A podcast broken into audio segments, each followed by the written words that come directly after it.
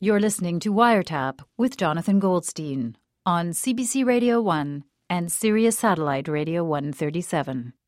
Today's episode Why We Mistakes. Monday. While eating takeout rigatoni at my work desk, I accidentally spill Parmesan cheese into the carpet, and now my whole office smells like when you're in grade 5 and the weird sickly kid in the class throws up. In Michael Chabon's novel, The Yiddish Policeman's Ball, the character of the Polish Grand Master says, The blunders are all there on the board, waiting to be made.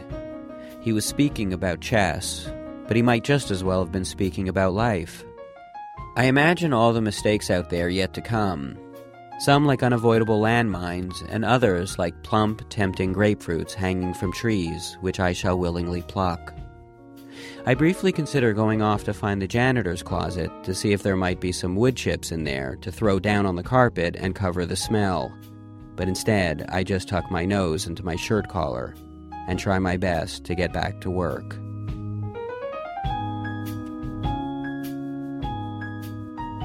Tuesday. Tucker shows up at my office unannounced.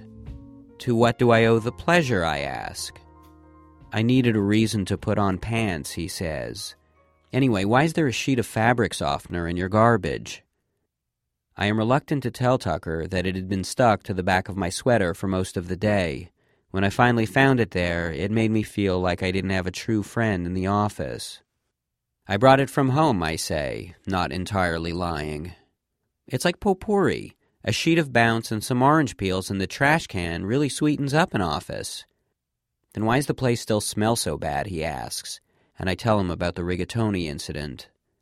And did you use a waterlogged basset hound as a plate? asks Tucker, because the smell in here definitely has a twist of wet dog to it. I stare at Tucker, trying to decide whether it's better to be studied or ignored. Each can be painful in its own way. Wednesday. While riding home on the bus, I pull off the headphones I've recently bought to readjust them. In so doing, I discover that, due to their open design, the backs of the ear cups have been acting as speakers. What this means is that, unbeknownst to me, I've been sharing my music with everyone in my vicinity. The idea that a busload of strangers have been able to judge me for my musical taste study me as I listen to Dancing Queen in the supposed privacy of my headphones is mortifying. In a panic, I review a long list of the public humiliations I've endured since the purchase. I stop myself after thinking of yesterday's crowded elevator ride while listening to Eye of the Tiger for fear of inducing an anxiety attack.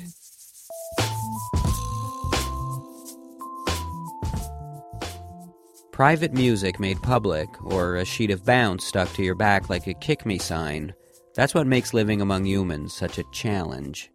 Society is a bunch of people who can perceive you in a way that you cannot perceive yourself. This is what makes other people so scary, and yet so alluring.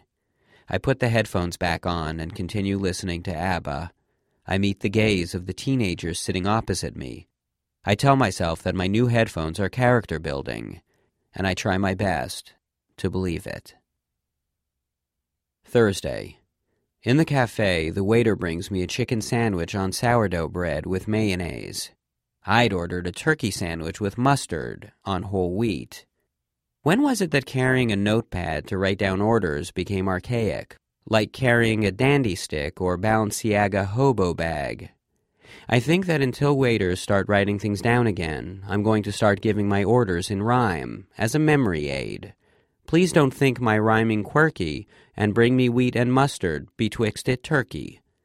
This is how one becomes what is commonly known as a character. You start off just wanting to be helpful, and you wind up a minor player in a Dr. Seuss story. Friday. In the midst of showering, I realize that I've been using the same bar of soap for about a month now.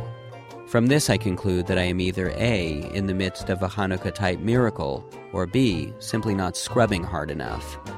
There have been many failures in my life. Now I can add showering to the portfolio. I grind the soap into my flesh with sudden vigor to try and catch up. I am working toward something far greater than mere cleanliness. I am rubbing out an opponent. This is some serious old man in the sea kind of stuff. You have been a worthy adversary, but annihilate you I must. An hour and fifteen minutes later, I emerge from the shower. I am late for work, shriveled like a raisin, but nonetheless, oddly triumphant.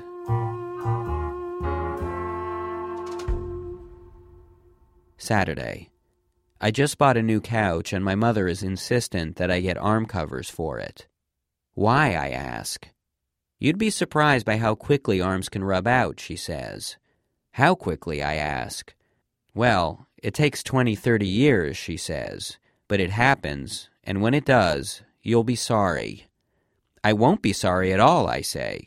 I'll feel a sense of accomplishment. By way of explanation, I tell her about the bar of soap from the day before, and how grinding it into nothingness through my own determination and perseverance was very rewarding. Who taught me how to shower in the first place, anyway? I ask, because I don't think I've been doing it right all these years. My mother looks at me, glassy eyed. Persian rug makers are said to leave in one mistake on purpose. In this way, they can look upon their creation and be reminded that all things made by humans are imperfect. Yet this is what makes their work more valuable than if it had been made by machine. Persian rugs bespeak their maker's humanity, just as my imperfections bespeak my mother's humanity. Hers is an extreme humanity, for if I were a carpet, I would be possessed of more than just one mistake. I would be a knotted, unraveling carpet, with cigarette burns and grape juice stains.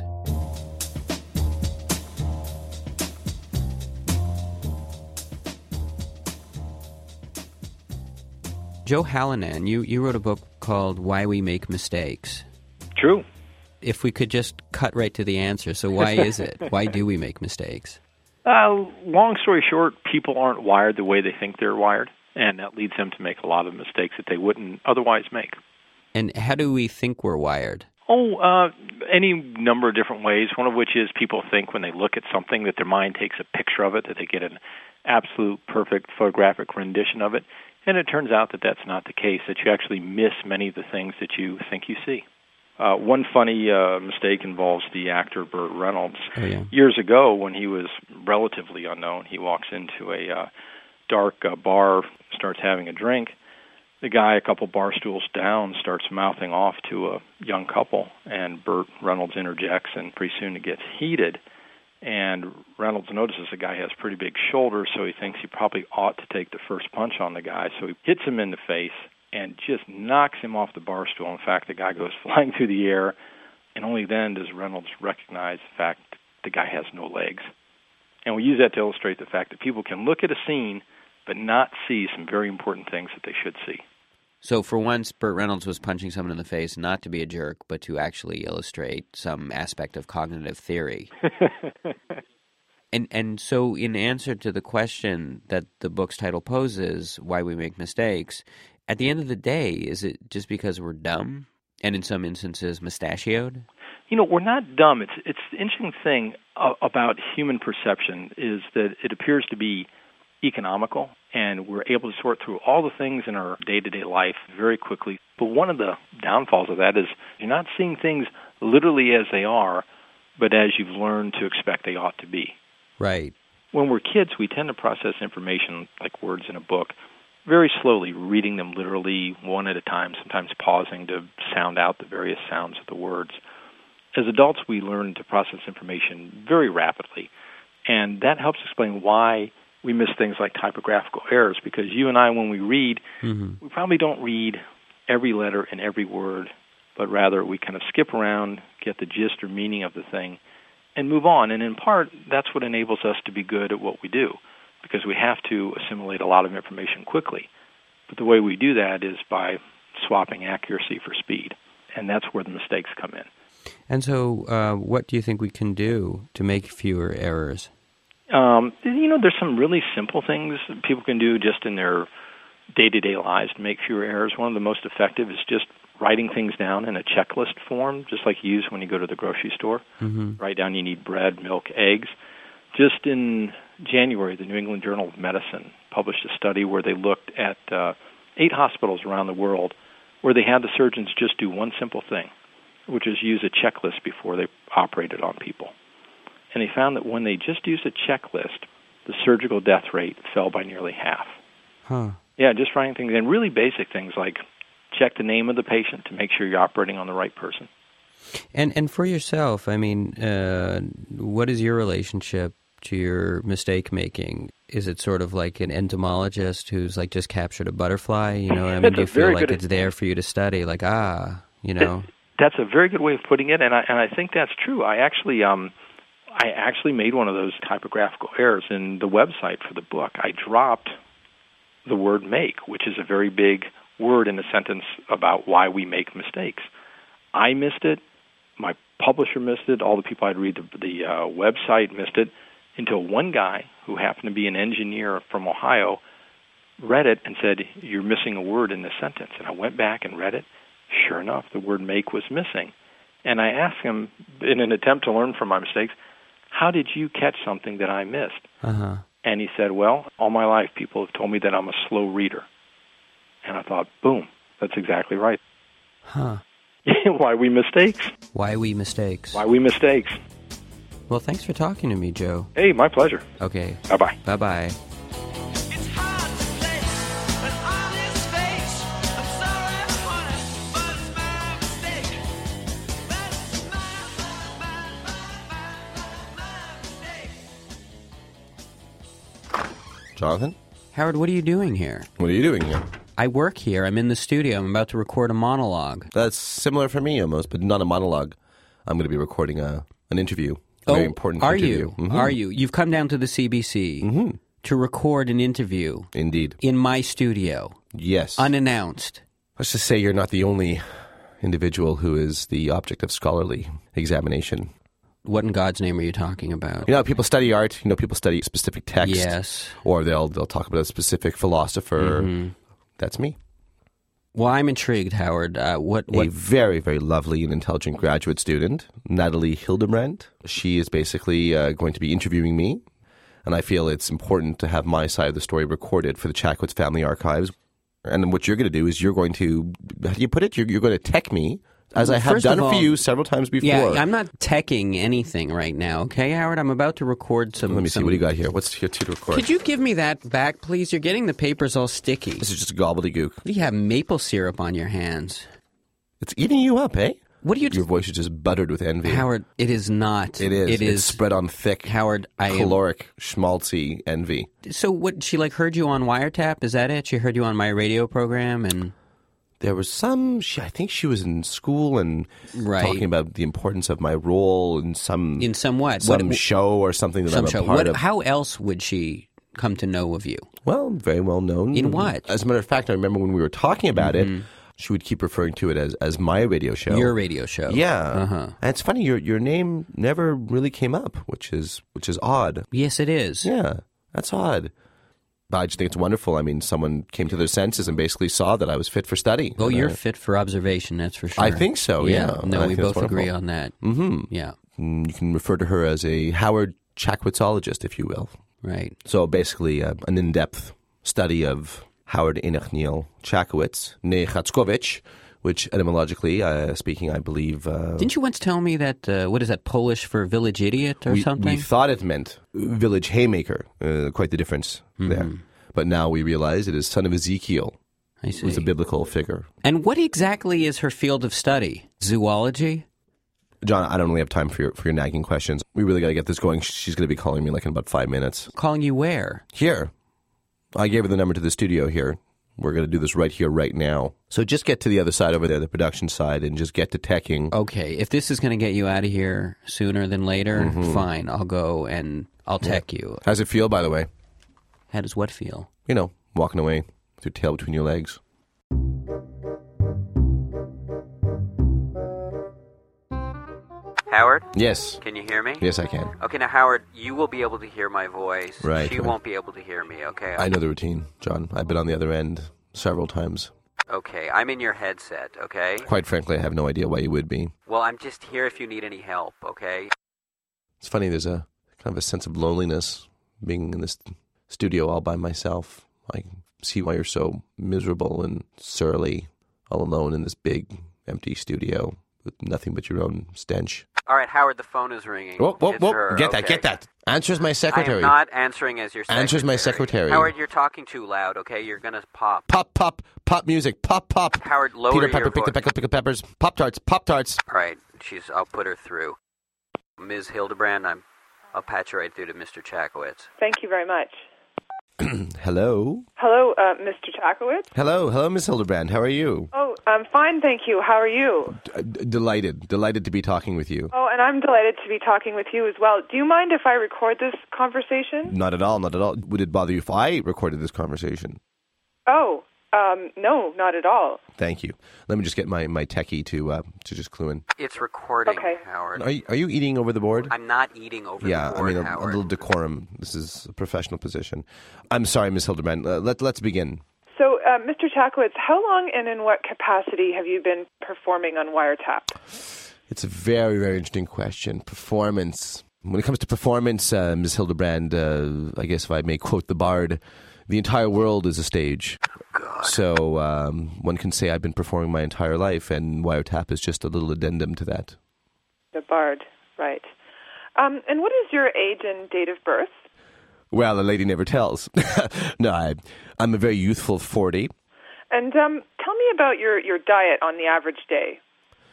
My diet on the average day, well, I try to stay fit. I've. Um, Howard, is she a medical student? What- uh, Why is she asking you about your diet? what, what, what field of study are, are you in uh, exactly? I'm a psychology student. Hmm. Wonderful. Well, What was the question again? About my diet, right? Well, I'm uh, I'm quite fond of, uh, of uh, food from the Hellenic uh, community. I, I do enjoy uh, um, souvlaki, which is a uh, kind of skewered meat. Mm-hmm. Snickers bars have always been um, péché for me. uh-huh. And uh, what kind of uh, books do you like to read? I mean, I read Mark Twain. He was very good. Jack London. uh, Howard, you read wonderful- those books in grade nine. But these days, I, you know, because I'm I'm uh, more of a visual person, I truly enjoy a good comic book. Comic books. keeps me rooted to my childhood. What, what would you consider your employment status at present? Um, Howard, your forehead is starting to beat up with sweat. Well, um, I mean, I'm I'm here to live. You know, I wasn't put on this earth really just to, to toil and, and concern myself with, with finances and whatnot. Just tell her you're unemployed, I'm- Howard. She's not stupid. I'm functionally unemployed, you know, by, by the man's standards. But but basically, I uh, I get jobs here and there. I have a paper route. Oh, uh, Way that, to wow her there, Howard. well, uh, it's terribly warm in here. Uh, let's move on. so um, uh, h- how did you meet uh, Mr. Goldstein? We were school chums. Oh. Um, he was kind of the sad child in the schoolyard, and I felt it my duty to befriend him, being the more stocky and popular student, So you went to a regular school. uh, as opposed to.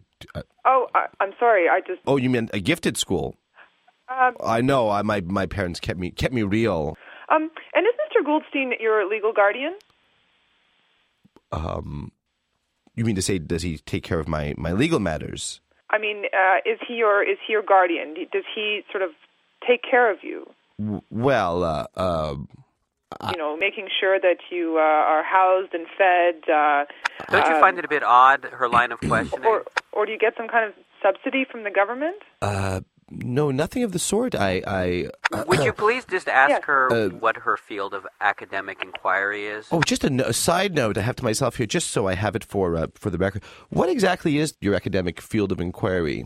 M- my academic field of inquiry. Yes. What are you What are you writing? Well, I'm working on my thesis, uh, and I'm playing with a couple of titles. Mm. Mm-hmm. You know, something like uh, Howard Chakowitz and the Reinvention of Adulthood, a rhetorical investigation into the prolonged adolescence of the postmodern male.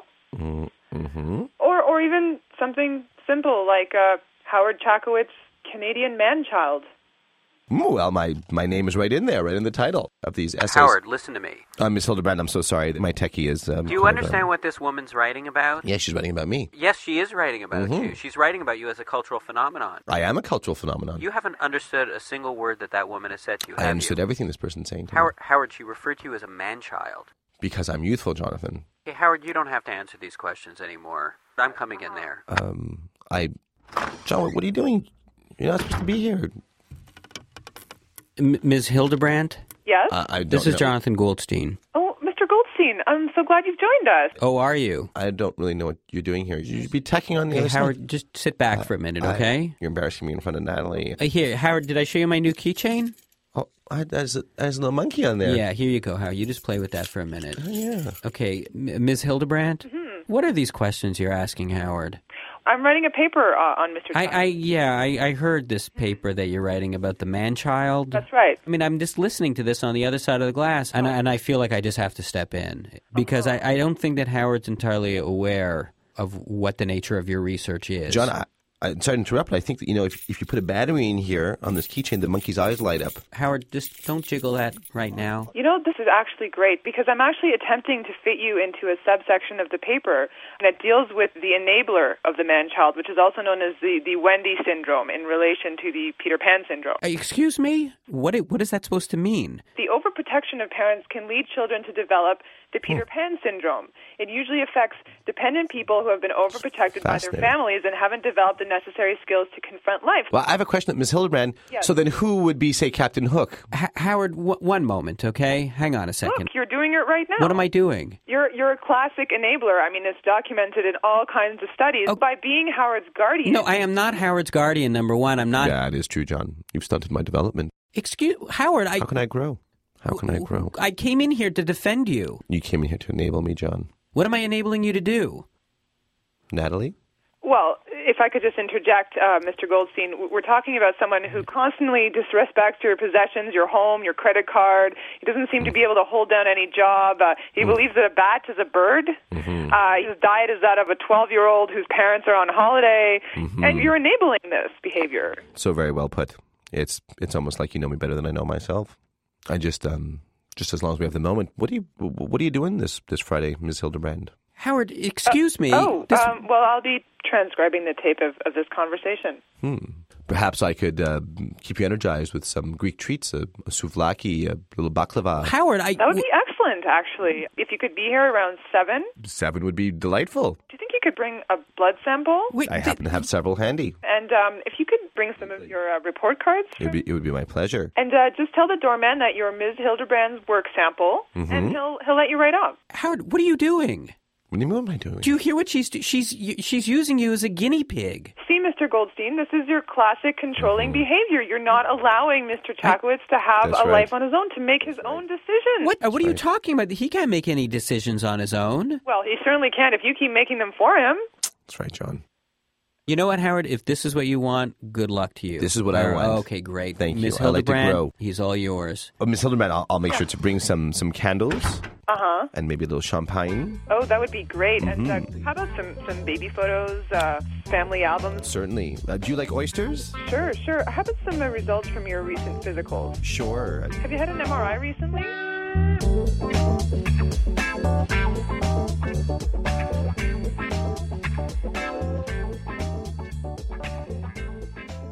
Hello. Hi. Oh, hey, Gerard. Hey, how are you? I'm I'm good. How you doing? Good. Yeah, what's what's uh what's up? I was just watching E ESPN, and you never know what's going to flash up these days. Huh. You usually have baseball, football, soccer, hockey, whatever's new today, but Yeah. now you have professional eaters. Prof- what what what is that exactly? Well, there's this MLE, Major League Eating, a league of people in kindergarten who decided instead of medical school or law school, they were going to eat 45 hot dogs in 15 minutes. And this is a sport now. It is. It is a sport as which the nation has come consumed with. Uh-huh. But someone who shoves hot dogs down his throat for a living should seriously have Pepto Bismol or Advil stocks. but even more than the eaters are the umpires. They have umpires at these events? Yes, they do. These are people who go to their daily jobs and look in a tank of vomit. What these guys like look at it in like what happens is when, after the guy regurgitates, they have to measure the vomit so that they know how many hot dogs he's lost. Uh-huh. I mean, could you imagine yourself saying, oh, three, four, ho, ho, that looks like the remnants of a bun? Gerard, how, how old are you? Twelve, twelve and a half. You know, you're uh you're re- you're really a funny kid. Funny how? Like you know, you make me laugh. You're you're very funny. What do you mean? I mean, you're just, you know, you're a fu- you're a funny guy, that's all. Funny like a clown? Like a guy who makes people laugh. That's a clown. I, I guess so. Like Bozo? No. You think God put me on this earth No, so Jer- John Goldstein could be humored by me? So I could make him laugh? That's not what I was intimating. Am I here to amuse you? Uh, I. No, uh. What are you kidding me? You thought that was serious? Ger- you, you, Gerard, you really had me going there. Well, I think a monkey on a leash could have you going. You were just busting my chops. Uncle saying I'm funny though.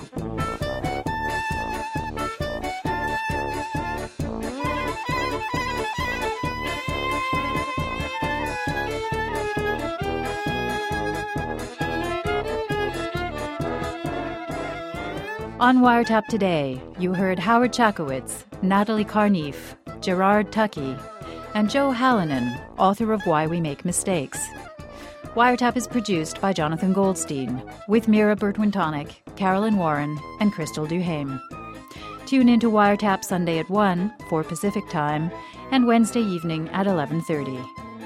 Reach us through our website at cbc.ca slash wiretap, where you can download the latest wiretap ringtone. Pop, pop. Peter Piper picked the pickled pickled peppers. Pop tarts, pop tarts. Pee. Let those pesky peas pop with every ring of your phone.